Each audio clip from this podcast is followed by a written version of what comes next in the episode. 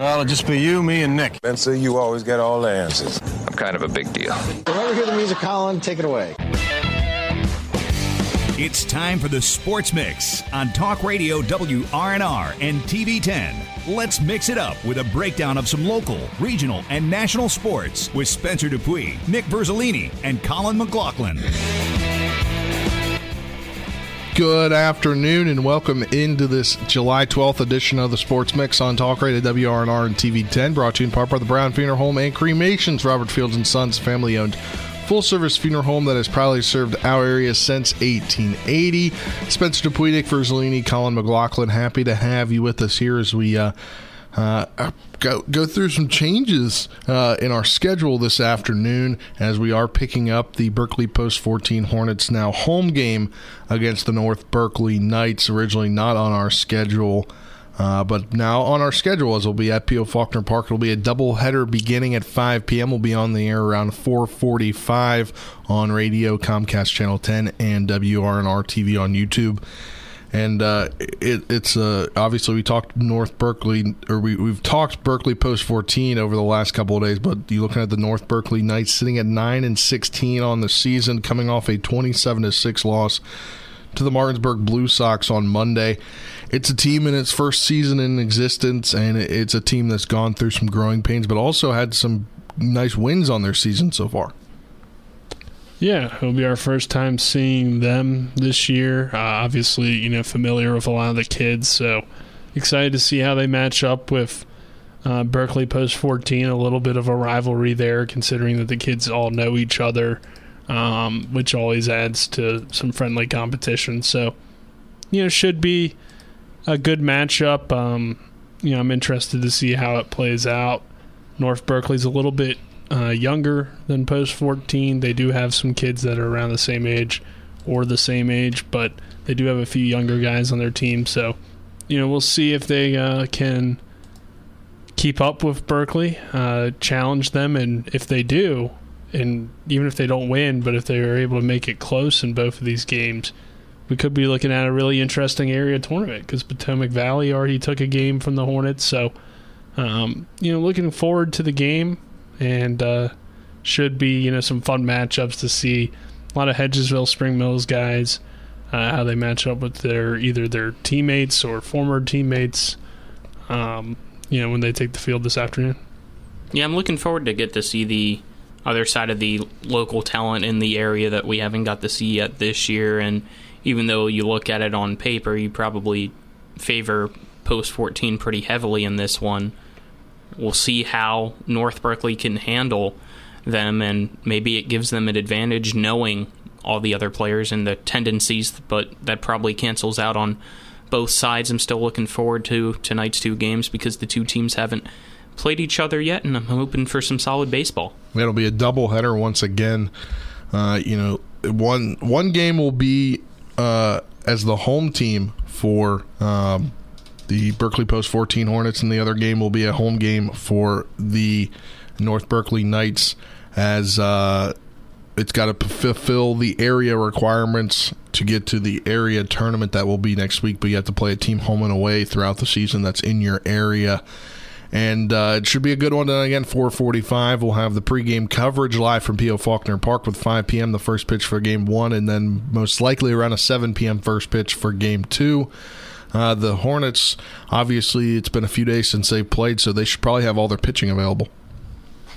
Yeah, I would think so. I'll be interested to see how uh, Coach Trip Tobin uses his uh, you know staff and who he throws out there. Uh, with it being two games, with the fact that obviously these guys are pretty familiar with each other, that could also impact some things, but also you need to win these games, I believe.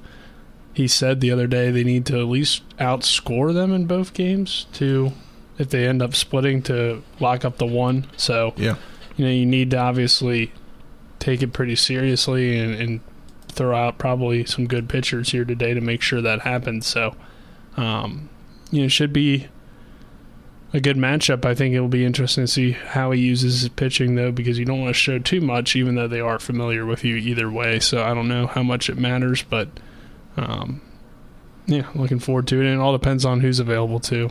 I mean, at this point in the year, I think most guys will probably be available, but you never know. It is the summer, so. Yeah, I mean, you'd like to see everybody available and focused on these two games and then the game on Saturday because we're now under a week away from the area tournament that will be hosted at P.O. Faulkner and we'll have coverage of as well. So, getting the job done tonight should be priority number one before you focus on the rest of that, especially because you want to lock up that one seed and have the bye if you're post 14. Yeah, you definitely do. Once again, it'll be 4:45 with pregame coverage, 5 p.m. for Game One. Game Two set for around 7 p.m. between Post 14 and the North Berkeley Knights on radio, Comcast Channel 10, and on WRNR TV on YouTube. Let's turn our attention to West Virginia men's hoops. The other day we talked about Joe uh, Jose Perez, who had entered the transfer portal last week. Not a lot of, of been heard about him since he entered the portal. Well, yesterday, Joe Tipton of On Three Sports reported on Twitter uh, that uh, he's garnered interest from another school, and that school being Xavier. So that adds to the list of Oregon, Gonzaga, Georgia Tech, Cal, and Michigan. Uh, he is set to visit Michigan at the end of the month, so no rush for him.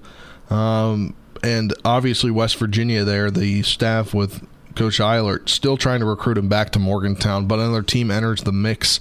So that brings the total now to seven teams if you include West Virginia.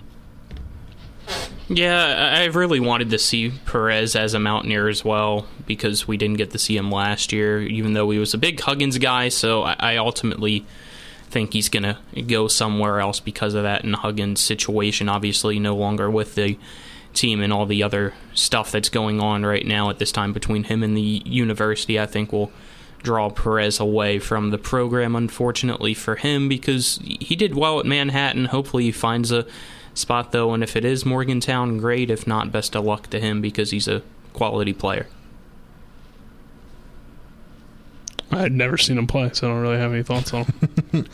All right, let's move on. Continue it to uh, talk more about this Bob Huggins situation. We've talked about it now all three days this week on the show, uh, but it was announced yesterday that uh, Robert Fitzsimmons of Fitzsimmons Law Firm sent a letter to Stephanie Taylor, the general counsel for West Virginia University, stating, "quote Stephanie, please be advised that myself and my law firm no longer represent Bob Huggins in connection with any matter related to West Virginia University. Therefore, it is no longer necessary for you to provide me with the documents slash information." information I requested in my July 7th email. End quote. That July 7th email was asking uh, about the benefits that he would possibly have uh, after the fact now of what he gets when it comes to retirement and, and among those things. Uh, so he's only has two. He still has two lawyers now that represent him, but uh, the story every day just continues to unfold, and it's not looking good for Bob Huggins. Yeah, it doesn't look like it is, but he's still going to try and put pressure on WVU to either get his job back or figure out some sort of settlement. And as I said time and time again, it's coming down to money. I, I think with this situation, he's not getting the money that he was going to get this season, and he wants a part of that, especially because of the fine that he got.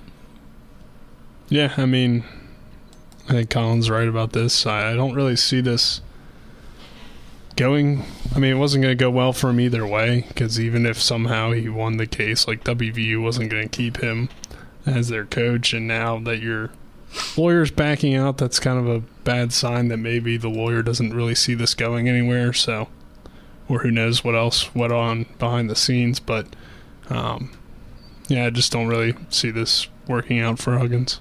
Yeah, and, not that it was going to anyway. Really. That's what I was going to say. I feel like not many people believed it was going to work out for him at all. As you kind of you build your grave and you lay in it with uh, what he did on the radio in May, and then uh, blowing nearly three times the legal limit in a DUI, which apparently will go away because of a first-time offenders program in the state of Pennsylvania, which is crazy to me. How do you how does a nearly three times the legal limit blood alcohol content just poof, go away. But that'll do it for this segment of the Sports Mix, brought to you in part by Parsons Ford.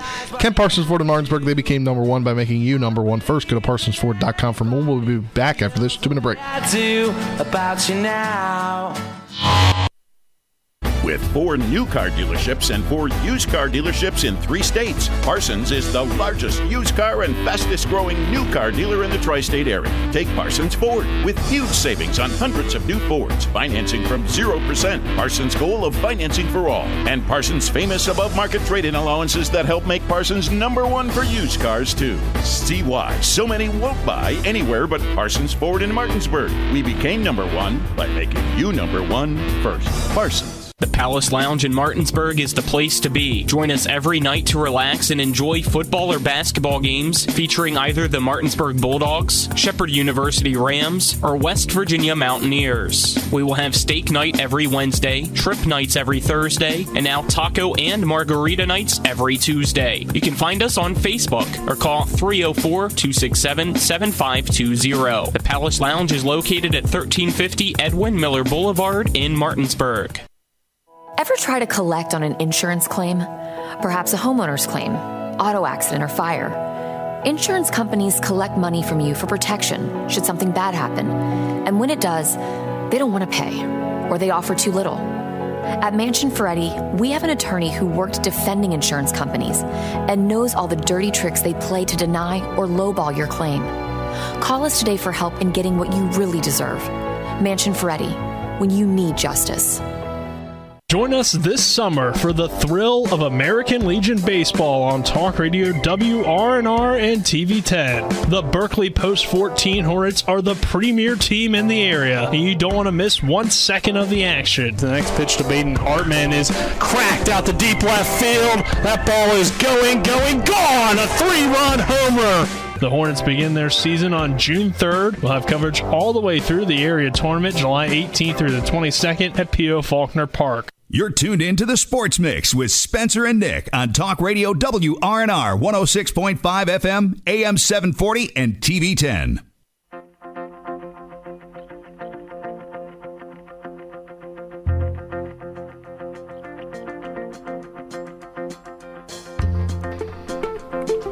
Welcome back into this edition of the Sports Mix on Talk Radio WRNR and TV 10. Spencer, Nick, and Colin, happy to have you with us. We'll have Dylan later on tonight for the game, uh, but he is off this afternoon until tonight. Uh, but uh, how about this? A as we get closer to July 20th, the day that the NFL owners will vote on will vote inevitably that Dan Snyder is out as owner of the Washington Commanders franchise and that Josh Harris and his group are now the official owners. That's 8 days away, Colin. 8 days couldn't come fast enough, but uh, Don Van Natta Jr. and Seth Wickersham of ESPN have put out a new story Basically, it was how the leak of Jon's Gruden, Jon Gruden's emails led to the fall of Commanders owner Dan Snyder, and it's a very, very big piece on ESPN. And surprisingly, it's a free piece. It's not an ESPN Plus piece, uh, which usually you see when it comes to things like this. But it it is a lot, a lot to break down. This just coming out this morning. Uh, potentially, we might be able to get Seth Wickersham on the show as I've reached out to him to see if he's able to come on the show to kind of break this thing down some more tomorrow. Uh, but uh, it is a lot, and it alleges a lot, and uh, it's a lot to break down. What have you t- taken from it so far? I Colin? haven't read the entire piece yet because, as you mentioned, it, it is a very, very big story that goes from the start of it all, where Gruden's fired by the Oakland Raiders because of pressure put on by the NFL with this leaking of multiple of his emails from the past that had racial slurs, homophobic slurs, you name it. It was there, unfortunately. And it then later came out as who leaked this? Who was it? And it, from multiple sources to ESPN, kind of finalizes it down to three different groups or three different people, depending on the way you want to look at it. And that's really as far as I got. I, I didn't go into the part with how it affected Dan Snyder, even though it potentially could have been Dan Snyder that leaked the emails because he wanted to kind of deflect all the negativity from him and put it more on Bruce Allen and eventually Gruden because the first email for Gruden was to Bruce Allen using a racial slur about the NFLPA chief and DeMaurice. I'm trying to remember his last Smith. name. Smith, thank you. And he's also somebody that they think could potentially have been one of the ones to leak it because he saw obviously it was negative about him and he wanted to get at Gruden.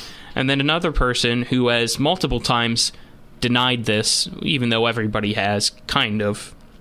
Other than Smith, actually, it looked like in the article, I'd have to Yeah. go more into that, is Roger Goodell and top NFL executives who all 100% deny those allegations that it was them. Yeah, I I think we have the time, so I want to do this.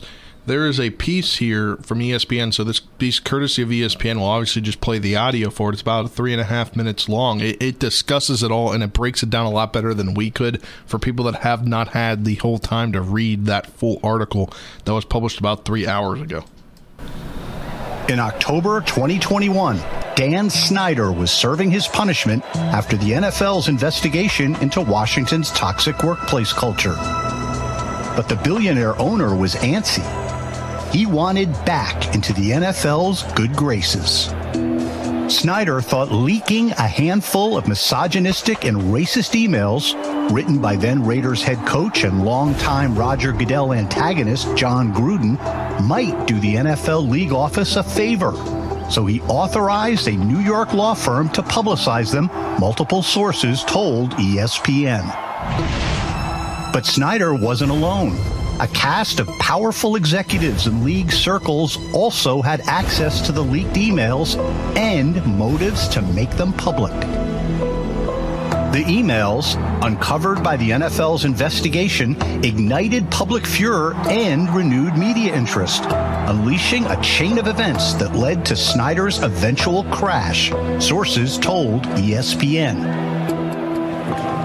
Sources say those with access to some of the emails included Goodell, Players Association Chief DeMaurice Smith, and Desiree Perez, the CEO of Jay Z's Roc Nation, which has a contract to help the NFL with social justice messaging.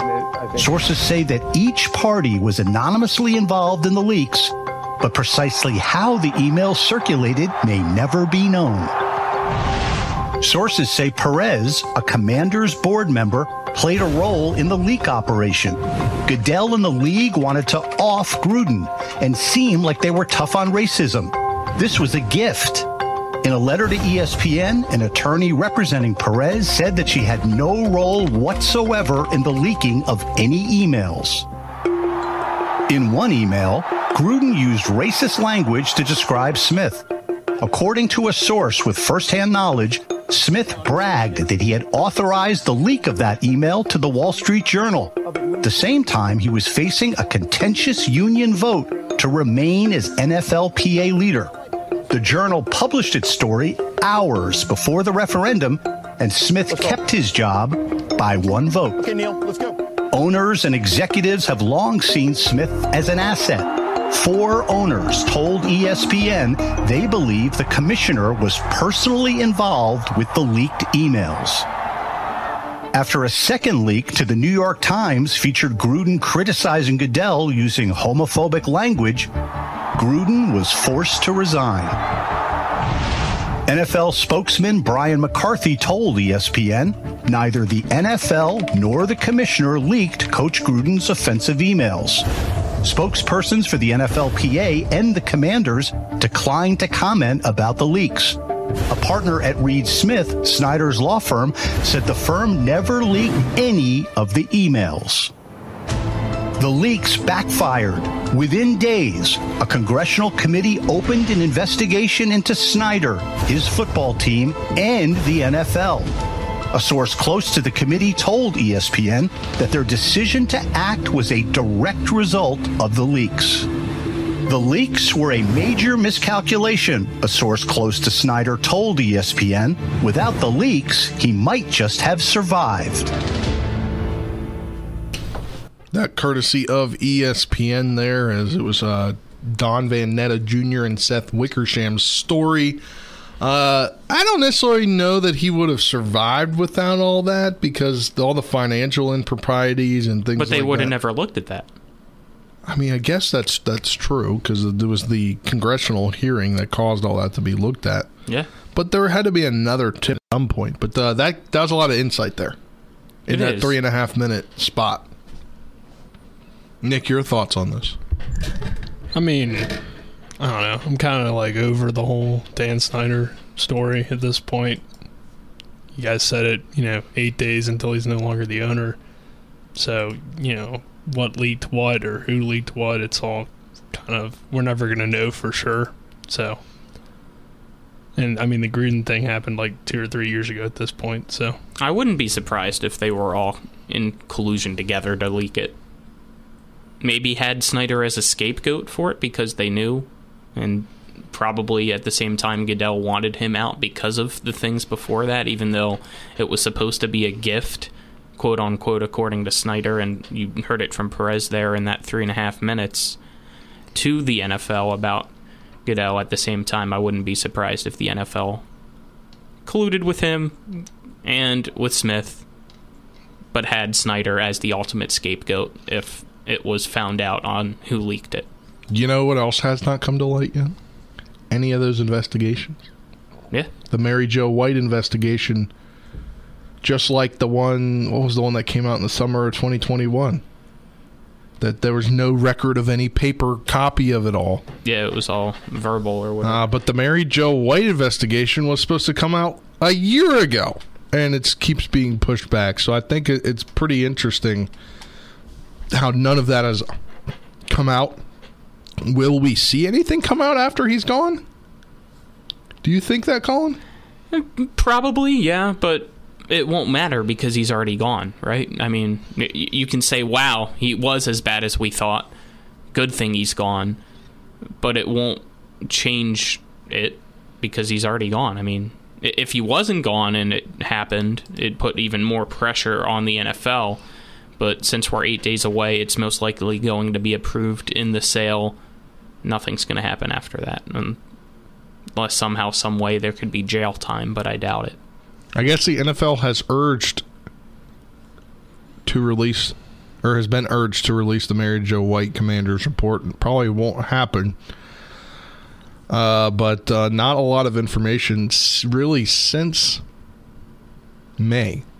So here we are, two months later, and nothing's really come out about it. But but uh, here's a question: Who leaked the Gruden emails? Were the top NFL executives, chief NFLPA uh, N- NFLPA Chief Demore Smith, or should I say former NFLPA Chief Demore Smith, Daniel Snyder, or the lady Perez from Roc Nation?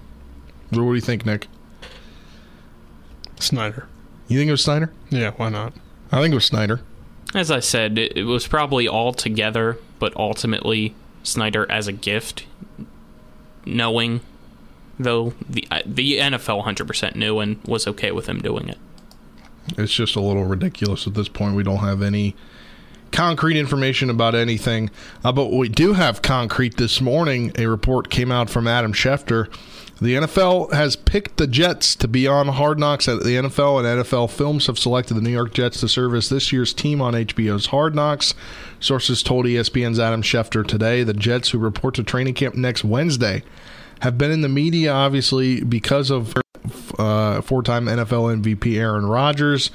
Uh, the league's criteria for teams to be eligible for Hard Knocks eliminates teams with first-year head coaches, teams that have qualified for the playoffs the past two seasons, and teams that appeared on the show in the last ten seasons, which left four teams as a possibility. One being the Jets, the Bears, the Saints, and the Commanders. I would have liked it to be the Commanders just to see what the new ownership would have been involved with, uh, and if they would have shown them on there. Uh, but uh, ultimately, it goes to the Jets, who appeared in 2010 on Hard Knocks. And Nick, you uh, brought out a big phrase from Hard Knocks earlier, right? Well, I just, I mean, Rex Ryan was amazing on Hard Knocks. He had so many great lines, but uh, he's obviously not the coach anymore. Maybe they should bring him back just for Hard, Knocks, just to be featured on Hard Knocks. Yeah, just to be. Featured. Does he still work for ESPN? Maybe they probably let him go when they cut everybody else if he doesn't. Yeah. But um, in terms of, I think this is a good choice out of those teams. You know, Aaron Rodgers' new team. I think that's exciting. He's obviously you know, a charismatic guy in some ways. I don't know if that's the right word. He's an interesting guy. I, don't, I don't know if charismatic's the right word, but you know, he's an interesting guy, uh, and I think the fact that he's kind of like rejuvenated, but also he still has his weirdness to him, I think will be entertaining. Um, now, in terms of other people on the Jets that would be entertaining, I don't know if they have a lot of big personalities besides Rodgers because they're kind of young but it's also a big part of Hard Knocks is you know seeing the young guys and seeing if they can make the team or not. So I think that could be you know interesting as well. So I think of the teams that they decided were eligible, I like that choice. I mean, I think it'd be interesting to see like Sauce Gardner and uh, yeah, you that's true. Sauce Gardner. young guys that have already made a name for themselves in the league. I feel like after just one season and Garrett Wilson, Garrett Wilson, uh, Corey Davis, you know, a guy on there as well. Corey Uh, Davis is still in the Jets. Yeah, I'm waiting to He's see. like their fifth receiver. Mc, uh, Mecole Hardman's on the Jets. I didn't realize he was signed. I'm waiting Yeah, to see dude. if we get to see any of the possible toxicity with Zach Wilson towards Aaron Rodgers or any think there is animosity. Who knows? I mean, we we heard before Rodgers was signed, Wilson say that he was going to make it a living hell for any Yeah, and then other Aaron said quarterback he that hasn't comes made in. my life a living hell or something like that. He made a He might say that, but I what if mean, things change? What's he really gonna do? Like if he I don't know, but if he does be- cause problems, they're just gonna cut him because Yeah. it's not good. So it's I'd like love to see that. That would be very interesting Entertaining if that TV. happened on Hard Knocks. He gets Yeah. cut because of Chad all the Johnson shenanigans. got cut on Hard Knocks when he was with the Dolphins. Oh yeah, I remember that. That was that was crazy. Uh, but the Jets will be on the next edition of Hard Knocks. The premiere date has not been announced, but Hard Knocks traditionally begins in August and has aired on Tuesday nights in that in the past. So we'll be waiting an air date, but that'll do it for this segment of the Sports Mix brought to you in part by Orsini's Home Store, not just an appliance store any longer, but you can get your Traeger grills at Orsini's at 360 Hackles Way in Martinsburg online at Orsinis.com. We come back, we'll talk about the uh, Midsummer Classic last night. It was a win for the NL team for the first time in 11 years, but only 10 games. We'll talk about that on the other side of this two minute break. You're tuned in to the Sports Mix on Talk Radio WRNR and TV10. Back in two minutes. in a long time till I bumped into some of your friends over there talking to mine. Mommy, where does flavor come from? Well, um, when people love food, they cook it on a Traeger grill. Meat, even pie. and then the Traeger does the rest, which brings everyone to celebrate this beautiful thing that they've created. Because when you share delicious food with your friends, that's the flavor of life. Shop now and save at Orsini's today. WVU Medicine is pleased to announce that robotic assisted total hip and knee replacement with the new Zimmer Biomet Rosa is now offered right here in the Eastern Panhandle at both Berkeley Medical Center and Jefferson Medical Center. The information provided by the Rosa results in more precise and accurate hip and knee replacements than ever before. WV Medicine is proud to offer this technology and be a leader in orthopedic surgery in the Eastern region. For more info, call 304 725 BONE. Do you need a place to go for a quick tobacco, soda, snacks, cigarettes, or beer run? Well, then you're in luck because Enter and Exit has convenience without the cost. Enter and Exit right off Route 11 is located at 31 Meadow Lane in Martinsburg and soon to be opening in Chambersburg, PA. Enter and Exit is open Monday through Saturday from 8 a.m. to 11 p.m. and Sundays from 9:30 a.m. to 8 p.m. For great convenience without the cost, stop on into Enter and Exit today.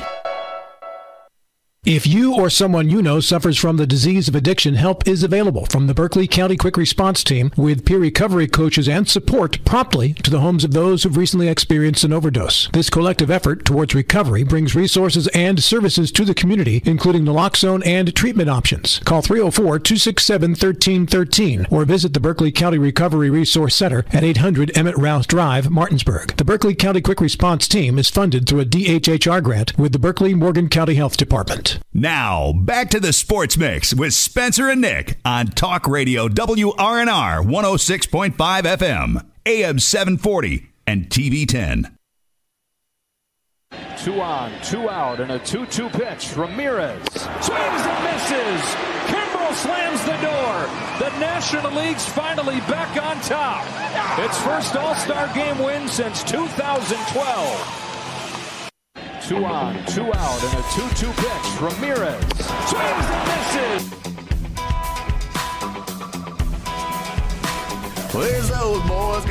Welcome back to this edition of the Sports Mix on Talk Radio WRNR and TV 10. That highlight courtesy of MLB on Fox as the NL wins for the first time since 2012. Craig Kimbrel. Craig Kimbrel uh, gets the save in the game. I don't know what happened there. I don't know that happened. What? It's yours. You wear it. Just Colin, it's yours. I'm not touching it though, so I don't know why, but that is strange. You want to unplug her and then plug her back in? Yeah, I'll figure something out. All right. Well, uh, the NL wins last night for the first time since 2012. Uh, we were all hoping, I think, I- at least two of us were not too certain about Nick, that uh, would have gone to extras, which isn't extras in the All Star game. It's a home run derby where they select three players. But that didn't happen. This year is a 3 2 victory for the NL over the AL. And uh, it was really that home run by um, Elas, Elas, Elas, Elas Diaz uh, as Nick Castellanos scored uh, in the top of the eighth inning to uh, you know make It's it three two. Elias. Elias, excuse me, Elias Diaz. Uh, but uh, Felix Bautista gets the uh, loss as well as the blown save on the game, and uh, all these I saw all these Orioles fans up in arms yesterday because it was made public that uh, Kenley Jansen was going to get the ninth inning, and all these these uh, Orioles fans were PO'd that uh, it wasn't going to be Bautista. But what does he do? He goes and screws up the game. Well, I mean, maybe if you put him in the ninth, things go differently. But it was still a great game, nonetheless. A entertaining, low-scoring one that had a lot of drama because of the home runs at different times. And great place to start off the game. Two catches at the wall in the top of the first. Uh, overall, great. Yeah, I agree. Would have been cool to see an extra home run derby swing off, whatever you want to call it, instead of extra innings. Or because I'm biased and an AL slash Oriole fan, I, I wanted to see one more batter because on deck was Adley Rutschman, and to have a bases loaded opportunity to walk off for him But he was already 0 for 1. would have been cool. He was already. I 0 said for 1. opportunity. I didn't say Um, getting it, but Who do we think, hypothetically speaking, who would have been the three batters for each team? I don't think you make the guys that played in the home run derby do that a night after because we saw uh, who was it? One of the guys is actually going on the IL with tightness in his hamstring. I think. yeah. So I mean, on the AL side, you probably go Ohtani. Yeah. as an obvious choice if you're not going guys that actually did the derby but i'm going to still include two other guys that were in the derby and that's still probably julio and vlad jr Yeah, I think for the NL, you gotta you gotta do last year's winner of the um, home run derby, and you got to make Juan Soto on there as well. He went one for three in his appearances. Maybe uh, Freddie Freeman as well. Uh, mm, potentially, I don't know who your third guy would be. Who gotta do you go think? Alonso right even though he was kind of underwhelming I don't know. Maybe. What do you think, Nick? I don't know. I'm kind of surprised some of those guys made the All Star team, but Did Pete Alonso play last night? I don't think Alonso's on the All Star team. Yeah, I don't think he is, Colin. because he's Yeah, batting he like is. 220. he came into pinch hit for olson Yeah. he struck out Well, he twice shouldn't be on the All Star team. Oh, there he is. Yeah, He's he been did striking strike out too much twice. this year. I don't know. I think Juan Somebody's Soto gotta would have make been the guy, one of the guys for the NL. But nonetheless, we got the second half of the MLB season coming up. Um, will it be a second half collapse for yours, the Baltimore Orioles, or will they?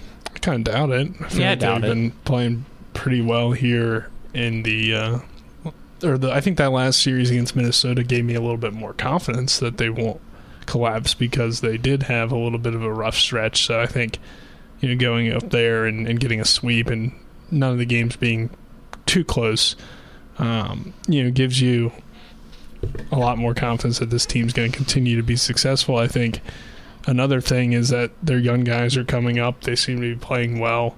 Uh, obviously, they need to make some moves here at the deadline. Uh, I don't know how much will be available at the deadline because it doesn't seem like Ohtani or anybody. I mean, not that they were going to go get Ohtani or anything necessarily, but the big names that were maybe expected to be available may not be, uh, and there weren't a ton of big names that were necessarily expected to be out there. So they'll have to add a pitcher. I still think they could obviously call up Grayson Rodriguez. John Means may come back, but uh, you know how much are those guys going to help this team? I don't know. Wait, is he not on the roster? Means or Yeah, Means has been he's hurt, injured. too. Yeah, he's, injured. coming off of Tommy John, I think. Oh, Yeah. you talked to him. That's why. I yeah, was he was still there He's rehabbing. there He's still rehabbing, yeah. part of the 40 man with the team and not in Florida or any situation like that yet. So, I think they need to add some guys here at the deadline, but um, I, I like where this team's at, and I think they're young, they're talented, and they potentially have some guys they could trade to get a piece.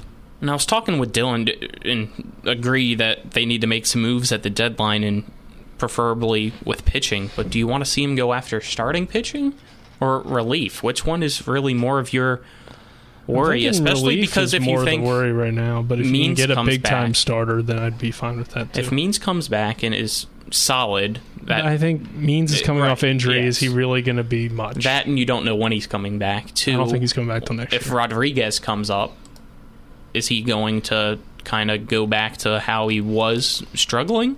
From what I've Or looked at at AAA, he's been pitching really well. right, So he looked like that. They called him up as well the Yeah. first time around. Does he really need time though at AAA? I think if they're gonna, but also you're in a playoff hunt, so you know, do you waste starts by saying, you know, obviously he's already dominated AAA, so there's nothing really for him to do there. But if he's still going to struggle in the majors, he's not going to help us win now. So And a third guy I'm going to throw in that mix because we've seen him start and we've seen him as a relief pitcher is DL Hall.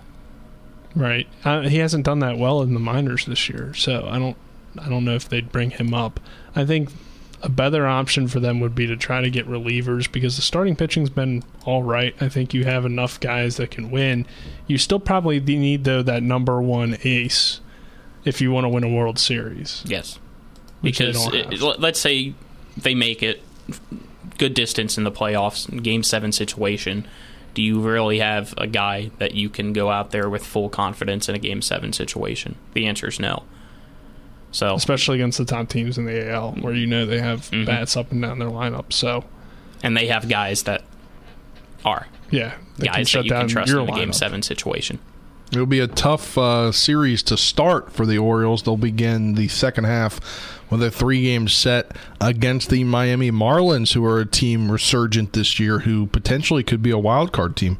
Yeah, I think it's a really tough stretch for the A's. Yeah, it's a tough uh, end of July. I, I was looking at Miami, it. and- LA, Dodgers, Tampa Bay, Philly, New York, Toronto, and then New York Mets or Yankees? Yankees. Yankees. And then you get the Mets and then Houston, you know, don't need to give the whole rest of the season, but you have a pretty tough stretch really until Oakland, until you head to Oakland.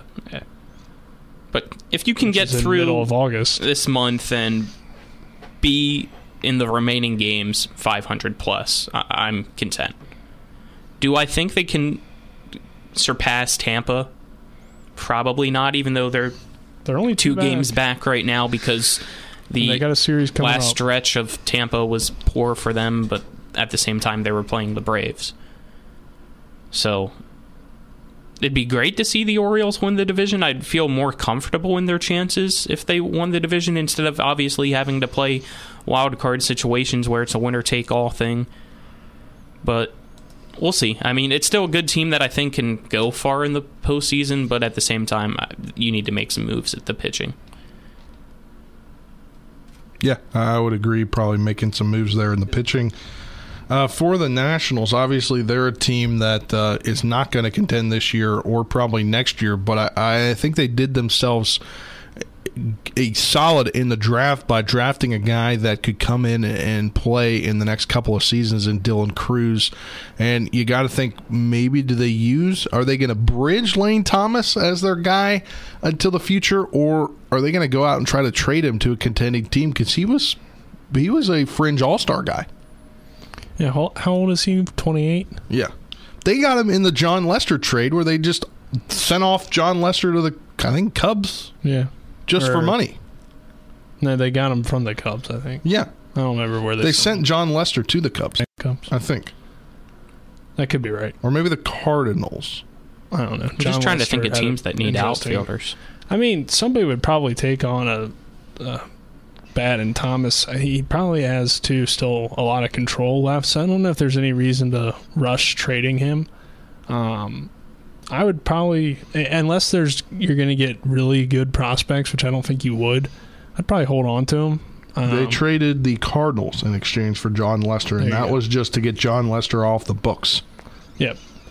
I'd probably hold on to him because I don't think you're going to get a whole lot back for a 28 year old center fielder that's He's only 20 had one good year. 27. Okay, he's 27, so that's even better. He's got years of control left, I would presume. So, uh, you know, maybe you trade him when Crews is ready to take over, but also outfield, you can move those guys around. So I'd probably hold on to him, honestly.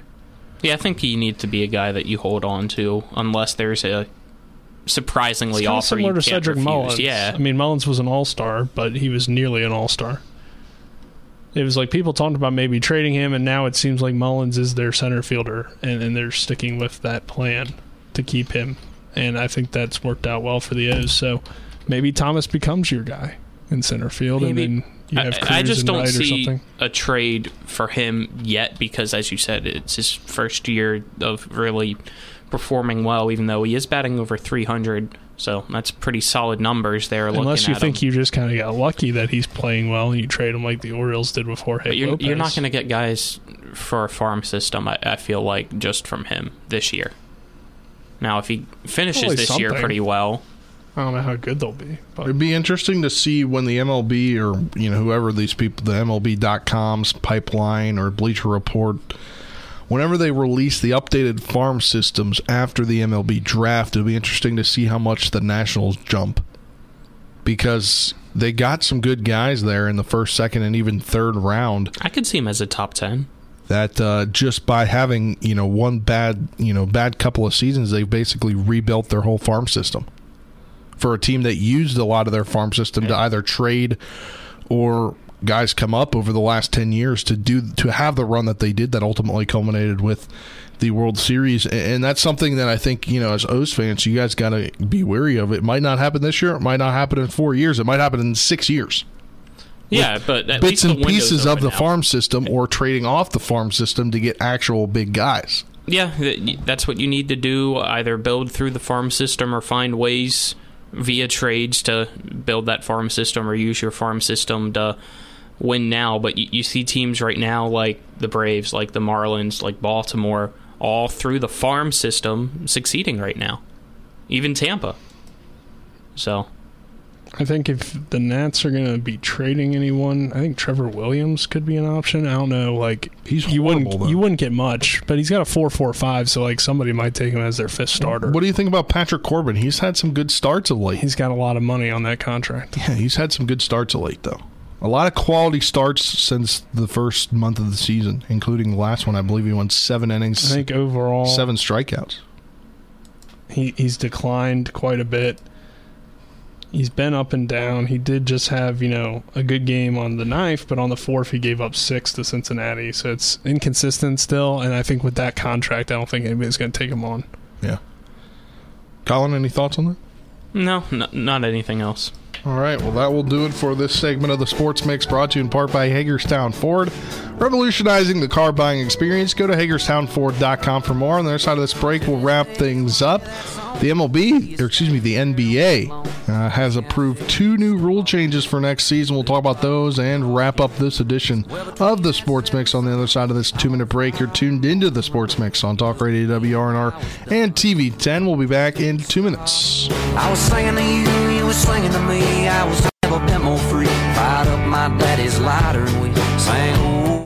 This is Eric at Hagerstown Ford. Over the last decade, the way we buy things have evolved. Now, you get on your phone, click Want It, and it shows up at your front door. At Hagerstown Ford, it is that convenient. We've changed the car buying experience on the I 81 corridor forever. And with a return policy better than Walmart, there's absolutely no reason to buy a new or used car, truck, or SUV anywhere else. Just like Amazon, Hagerstown Ford will deliver the vehicle to you, where you are. And on your time. And if you don't want it, return it. No questions asked. Why waste your time at a car dealership playing the dumb back and forth games? Besides, we hate it more than you do. I assure you, no dealership from Winchester, Virginia to Washington, D.C. will beat our price. No dealership from Chambersburg, Pennsylvania to Baltimore, Maryland will beat our price. And no other dealership will allow you to return it if you don't want it. Hagerstown Ford absolutely provides the best experience at the best price. Visit HagerstownFord.com to schedule your VIP experience. Click on the vehicle you want and get your new ride delivered to you at no risk. See dealer for details. Mayhem is everywhere. I'm your new bangs, and you can't stop staring at me. That's it. Just tilt the rearview mirror over here.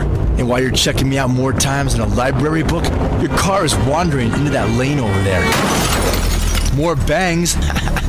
Neat. And if you've got cut rate insurance, you could be paying for this yourself. So get Allstate. Call Martinsburg Allstate agent Gary Kelly today at 304 263 4596.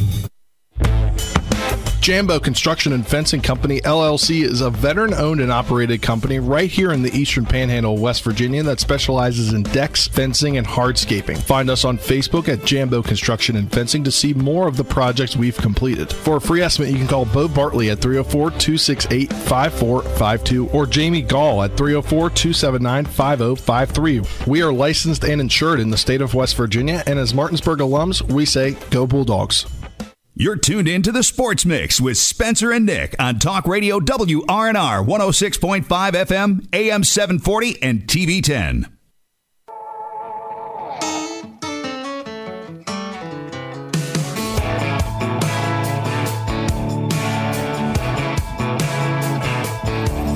When I was 15, I had running back dreams, but never did run too far. Thought I was Welcome back to this edition of the Sports Mix on Talk Radio WRNR and TV10. Spencer, Nick, and Colin, happy to have you with us here as we welcome you back for this final segment of today's edition of the Sports Mix here. As we'll talk some NBA new rules coming into play.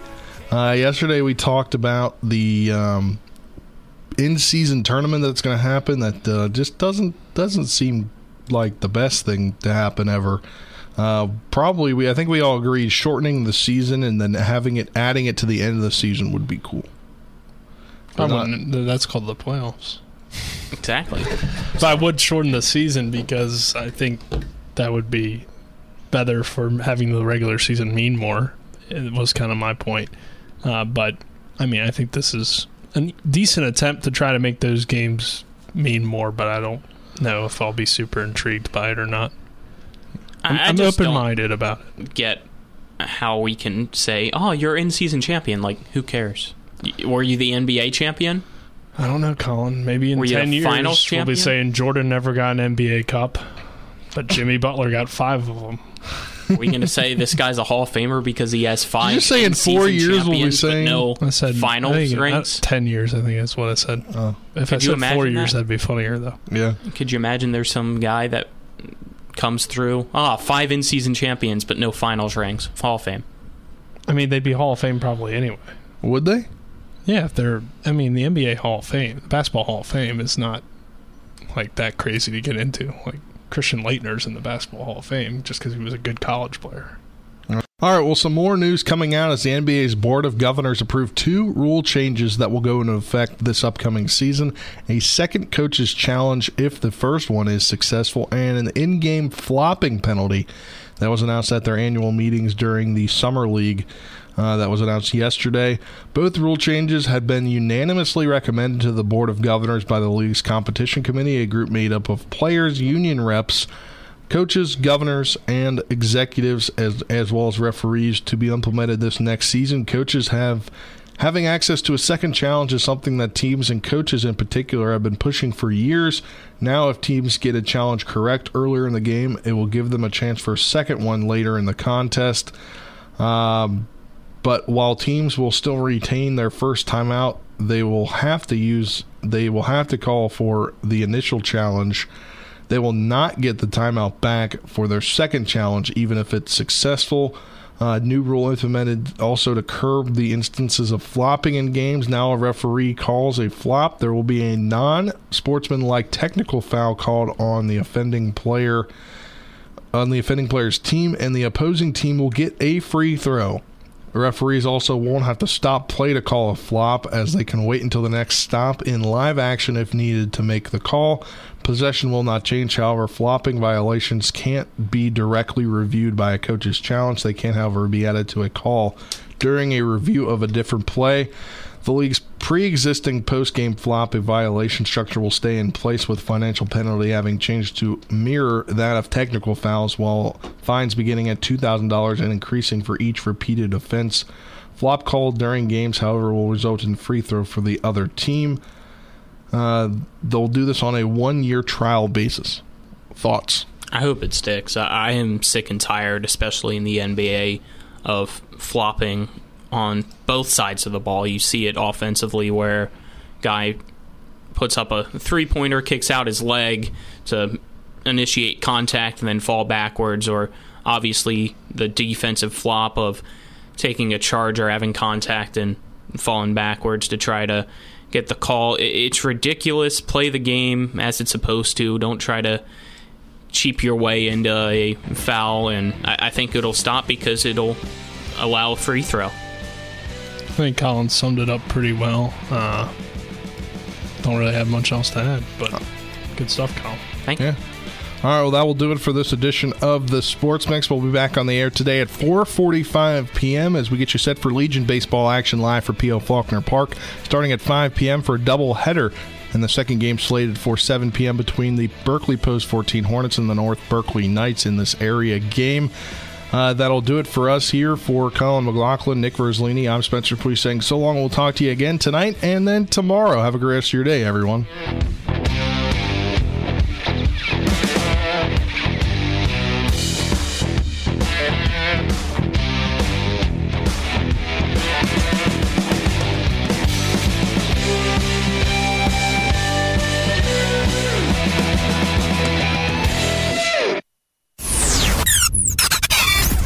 Bulldogs play here only on Talk Radio WRNR Martinsburg.